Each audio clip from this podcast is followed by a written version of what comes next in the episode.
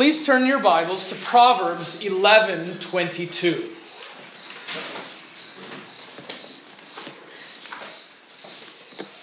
I hope you know that church history is only a bridge to take us to what we love the most, which is our treasure. That is, that is the Holy Scriptures that speak about our treasure, the Lord Jesus Christ. We don't want to separate church history too far from the Scriptures. These are just illustrations to help us understand the Bible. Proverbs 11 22. I'll read the verse and then ask you a question. like a gold ring in a pig's snout is a beautiful woman without discretion. Question What does this verse teach us about beautiful women? What does this verse teach us about beautiful women? And here's the answer Proverbs teaches us that if a pretty girl lacks wisdom, she's ugly. And we're going to look at a story that will help us understand that verse. We'll come back to it later. Let's try to tell a story to see this verse in high definition color, and then we'll come back to the passage. Today we're going to learn about a man named John. Now you say there's lots of people named John, so we'll call him Chrysostom, but he was known during his life simply as John. And John was born in 347 in a city called Antioch. Antioch is modern day Turkey. It was ancient Syria. And you know the name Antioch if you know your Bible, because it was the place where the followers of Jesus were first called Christians. Acts 11 26.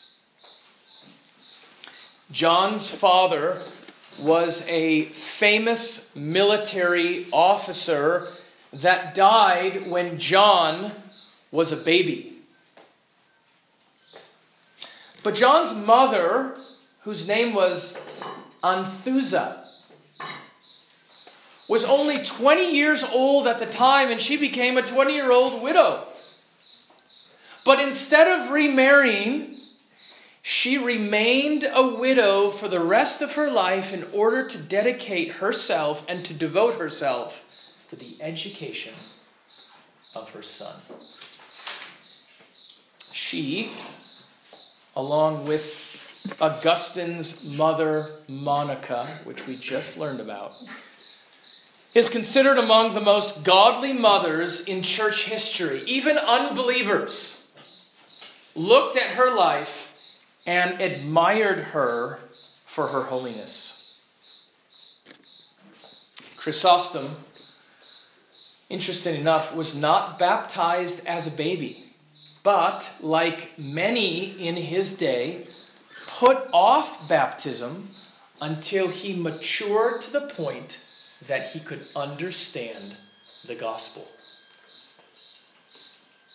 Well, John received an ed- excellent education the best education you could get in that time and in that day, contra the education we have today, he learned about logic. Who learns about logic these days? Logic was just the staple. It was what everyone learned in those days, at least the best schools, that's what the best schools gave.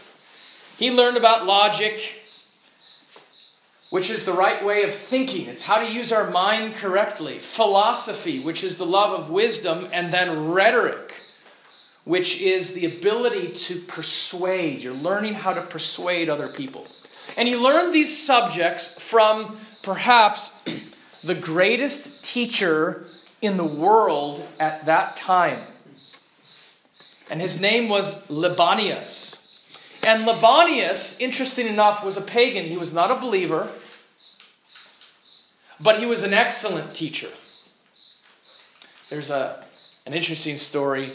At the end of Libanius' life, he's on his deathbed, and they come to him and they say, Who is going to succeed you? Well, he had many students, but his greatest student was John. And the pagan old man said on his deathbed, Who will succeed me? John. If only the Christians hadn't stolen him from us. Well, that stealing would happen a little bit later. John began studying law and he learned how to use law in his profession, but he was miserable. He was miserable because he was using all of his talent and ability to earn wages and use his skills to defend the guilty. And he said it was like receiving wages from Satan.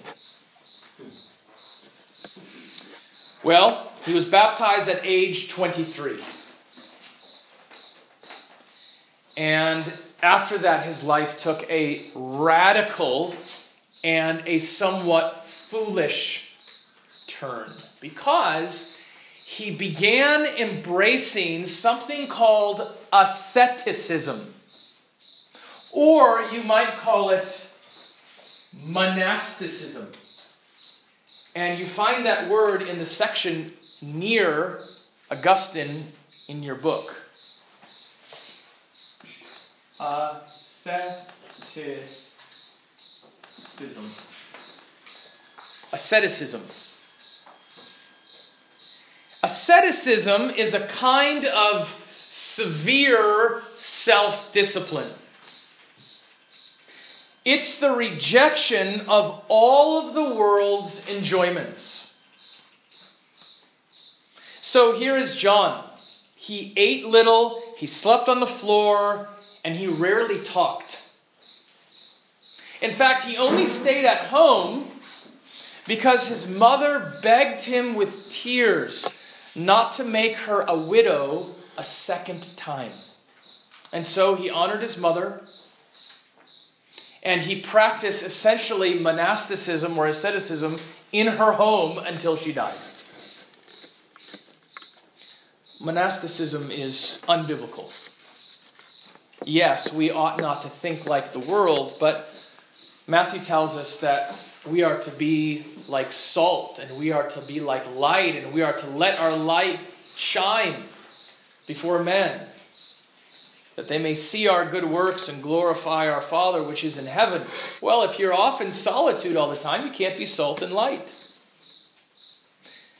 When his friend Theodore fell in love and planned to marry, John convinced him to keep his monastic vows by breaking off his engagement. And that's what Theodore did.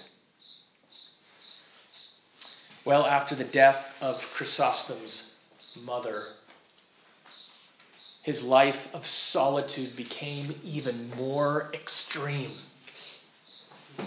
He moved to the mountains and for six years, he lived in a hut. He gave himself to meditation and prayer. He and his companions gave four hours a day to prayer and to singing. In fact, when they woke up early in the morning, it was prayer and singing, which surprised me a little bit. I can't picture monastics singing for four hours, but apparently that's what they did. Any money that they earned from manual labor, they gave to the poor. They slept on straw beds. They consumed only bread and water. They shared everything in common, and they never used words like mine or yours. It's ours. But at the end of those six years, his health was ruined, and he was terribly sick. And so he moved to Antioch. And there in Antioch, he became a deacon. And then he moved up the ranks and he became a priest. And then he became not only the greatest preacher of his day, but one of the greatest preachers in church history. Now, Antioch was one of the most prominent cities in the Roman Empire, along cities like Rome and Alexandria and Constantinople, which we'll come to in a moment. The population was about 200,000 people, and about half of them at least claimed to be Christian. But the city was filled with materialism and public amusements like chariot races and the theater. And the church in Antioch was weighed down with many heresies, including Arianism. And Arianism denies that Jesus is God. He's a great creature, but he's not divine. And so Chrysostom set to work. And he began preaching the scriptures verse by verse, Sunday after Sunday. Sometimes five days a week he would preach. And at first, as Chrysostom is preaching, the people ignore him. And right after his sermon, they'd rush off to the circus. But his godly life and his bold preaching captivated their hearts and his church became packed with eager learners. After a decade and a half of faithful preaching, he moved and he became the archbishop of a city called Constantinople. Now, John is considered one of the greatest preachers of all time for at least four reasons. Let me give you four reasons he was such a great preacher. Number one, he was an eloquent speaker. And one of the reasons he was an eloquent speaker was because in his youth he was educated in how to persuade people with words. John later became known as Chrysostom, which means golden mouth. And it was because of his powerful speech. Chrysostom. That's what we're learning about. John, or Chrysostom, the golden mouth. He kept his people spellbound. It was silent when he preached. And they often showed their admiration for his preaching with applause. And when he rebuked them, for their applause, they would applaud his rebuke. That's how gifted he was as a preacher. Second, not only was he eloquent, but he was an expositor. He was an expositor. Now, the word expositor is a word that comes from Latin, meaning someone who exposes or explains the text. He preached through many books of the Bible and labored to explain the original intent of the text rather than using a very popular method of preaching in that day and even later on, which is called allegory or allegorical preaching. Allegory. What is allegory? Allegory is a kind of preaching that finds or tries to find hidden meanings in the text. So, for example, when you go to the Old Testament and Isaac marries Rebekah, that's a picture of Christ dying for his church. That's allegory. Third, Chrysostom lived a holy life. Now, this is interesting because you may say, what does that have to do with his preaching? And I say it has everything to do with his preaching. Because you cannot separate the, the ethos and the character of the man. He might be an incredible speaker, but if he's a hypocrite, it affects his ability to persuade. Chrysostom never went to dinner parties. He gave much of his money to the poor and he embraced a simple life. Yes, did he go overboard with monasticism and asceticism? Yes, he even acknowledged that later on. But he did live, live a holy and simple life. And then, fourth, he was fearless in his preaching. On one occasion, he rebuked a woman named Eudosia. Eudosia. Eudosia was the young and beautiful, ravishing wife of the emperor. But she was wicked. And she hated Chrysostom's message.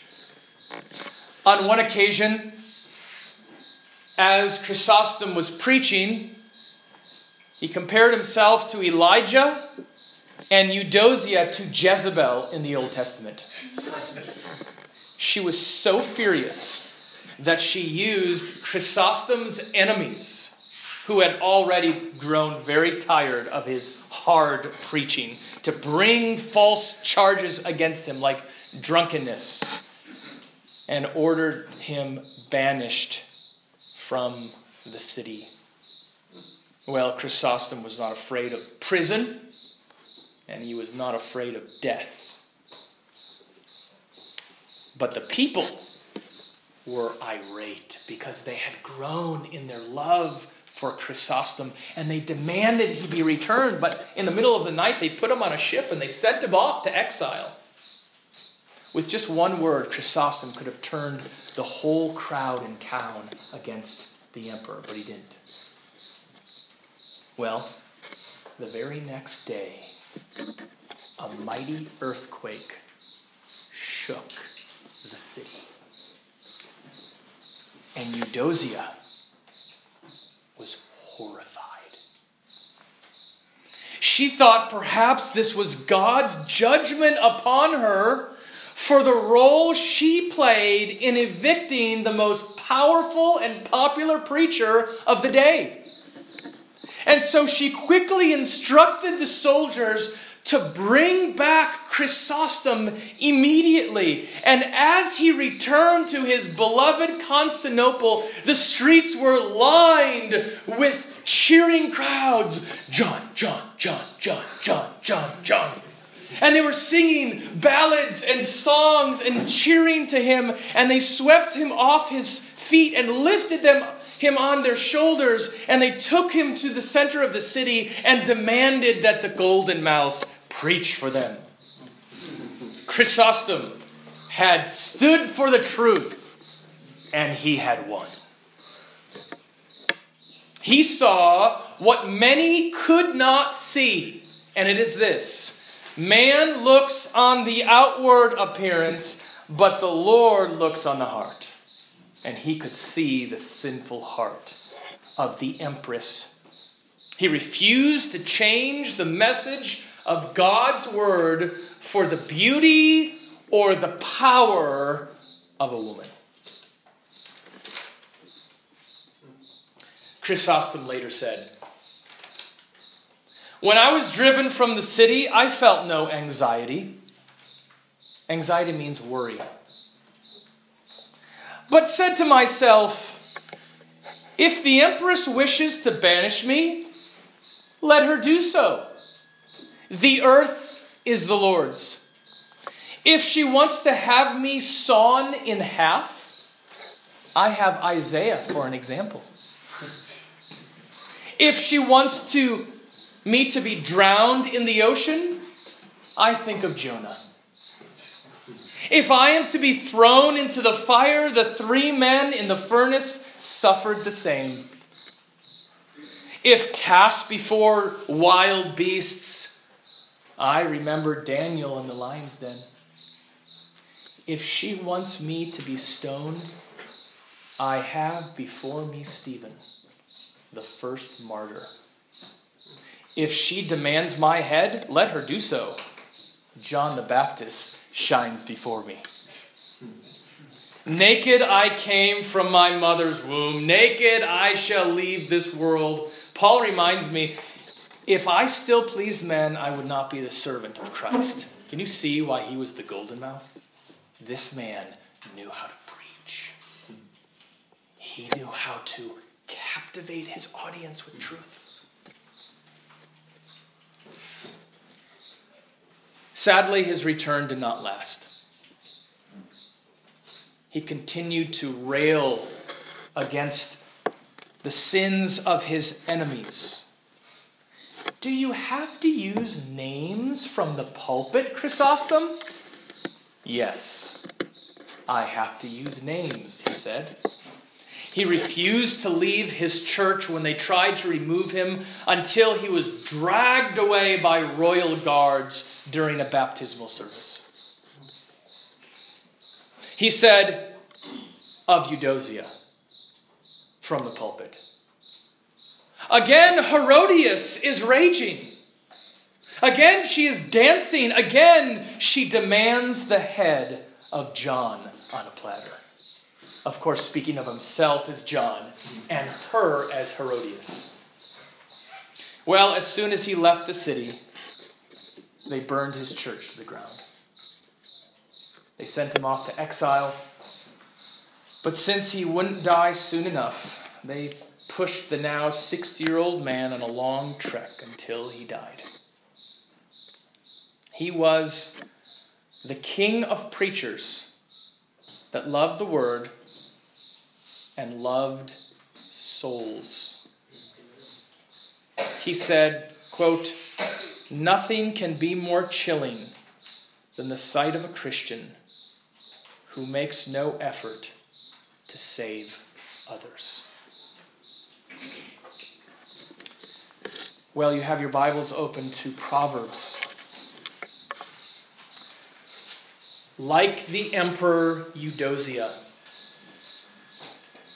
Empress. Correct. Like the Empress Eudosia.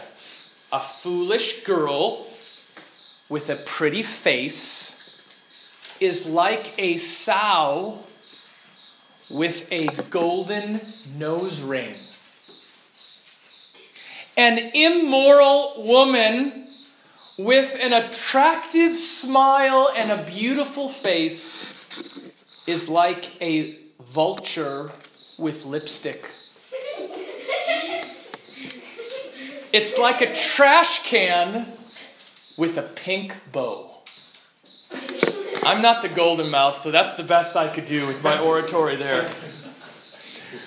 And while jewelry enhances the beauty of a godly wife, as it did with Jacob's wife, Rebecca, if you think about it, many of the godly women of the Bible, it is said that they were beautiful. And beauty enhances them, enhances the beauty of a godly wife. Beauty brings laughter and scorn to a stubborn woman. And so, when choosing a wife, I'd like to encourage you to think about two particular things. I want you to keep two things in mind when choosing a spouse, but specifically men. When you're choosing a wife, let me mention two things for you. Number one, physical beauty is important.